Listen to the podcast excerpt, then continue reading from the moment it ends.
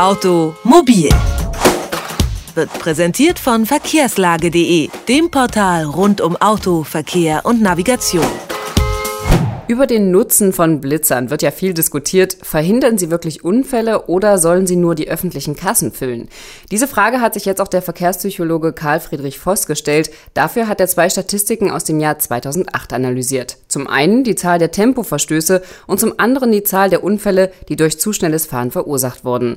Dabei hat sich gezeigt, Fahranfänger, die viermal so viele Unfälle wie alle anderen Vielfahrer verursachen, werden im Vergleich viel weniger geblitzt. Wie Blitzer sinnvoller eingesetzt werden können, darüber sprechen wir jetzt mit dem Verkehrspsychologen Karl Friedrich Voss. Er ist Vorstandsmitglied des Bundesverbands niedergelassener Verkehrspsychologen. Schönen guten Tag, Herr Voss. Schönen guten Tag. Vielleicht können Sie für uns die Kernergebnisse Ihrer Untersuchung nochmal zusammenfassen. Also das eine ist, dass man eben Unfalldaten erhebt, die untergliedert sind nach dem Alter und natürlich nach der Unfallursache.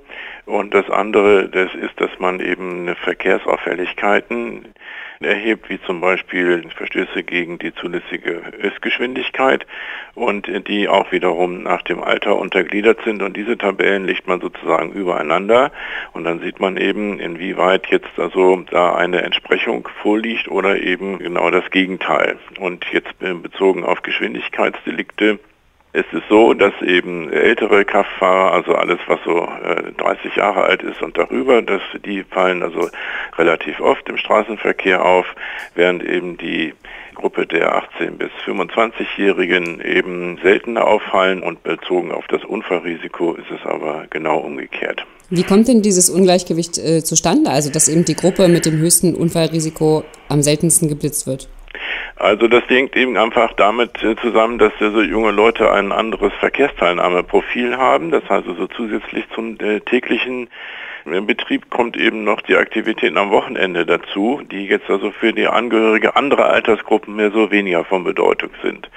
Und parallel dazu wird eben an den Wochenenden weniger geblitzt was jetzt also die Blitzeinrichtungen angeht, die jetzt also eben nur tagsüber aufgebaut werden und dann nach Feierabend wieder abgebaut werden. Und am Wochenende äh, geschieht das nicht. Warum das so ist, kann ich mir nicht erklären, weil nämlich in einem anderen Bereich, den ich auch untersucht habe, nämlich also Alkohol- und Drogenauffälligkeiten, da harmonieren die beiden Tabellen sozusagen. Das heißt, da wo das Unfallrisiko hoch ist, jetzt bezogen auf Alkohol und Drogen, da wird also auch sehr intensiv kontrolliert. Und das betrifft wieder die jungen Leute. Äh, und wenn die am Wochenende unterwegs sind, dann müssen sie eben äh, schon jetzt also mit verstärkten Alkohol- und Drogenkontrollen rechnen. Das wissen die auch. Und äh, während ältere Leute eben weniger davon betroffen sind und es gibt auch diesbezüglich ein geringeres Unfallrisiko.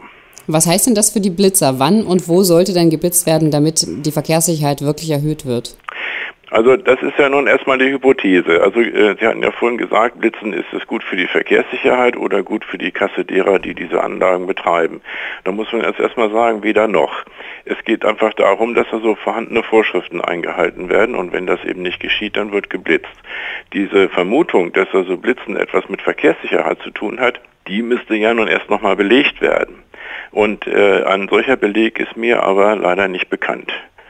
Und das ist eben sicherlich richtig in der Tendenz, dass also wenn man weiß, dass also auf einer bestimmten Strecke geblitzt wird, dann sind die meisten Leute so, dass sie eben sich an diese Geschwindigkeit halten. Das heißt aber nicht, dass das dann auch woanders so ist. Das heißt also der Übergang von der Fremdkontrolle zur Selbstkontrolle ähm, ist damit eigentlich äh, kaum gewährleistet, sondern das geht eigentlich nur, wenn man eben sich ein Verkehrssicherheitskonzept entwickelt und sagt, okay, wir machen ein bisschen alternative Straßengestaltung, also zum Beispiel Beispiel Fahrbahnverschwenkungen an Ortseingängen.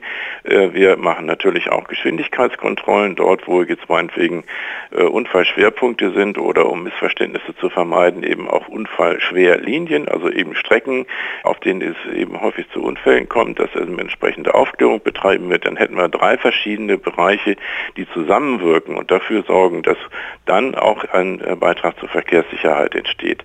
Aber diese einfach, diese Gleichung, also man müsse nur ordentlich blitzen und dann sei die Verkehrssicherheit sozusagen auf Dauer gesichert. Das ist äh, so gut wie nicht nachzuweisen und deswegen meine ich, man sollte sich lieber bemühen, eben so ein umfassendes Konzept äh, zu entwickeln und das eben auch zu verwirklichen. Was halten Sie denn von Aktionen wie zum Beispiel dem Blitzmarathon in Nordrhein-Westfalen, bei dem Autofahrer 24 Stunden wirklich flächendeckend durch Blitzer überprüft wurden? Äh, davon halte ich gar nichts.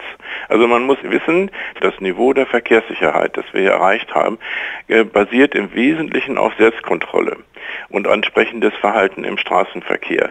Und es gibt also nur wenige, die jetzt die Selbstkontrolle so weit aus den Augen verlieren, dass sie dabei zum Unfallrisiko werden. Es kann natürlich passieren, das ist richtig, dass sie hin und wieder mal ähm, die zulässige Höchstgeschwindigkeit übertreten, aber äh, dass man jetzt also den Eindruck erweckt, man müsse eben nur eben äh, weg von der Selbstkontrolle und hin zur Fremdkontrolle, man nennt das ja neuerdings eben äh, Flächendruck, ne?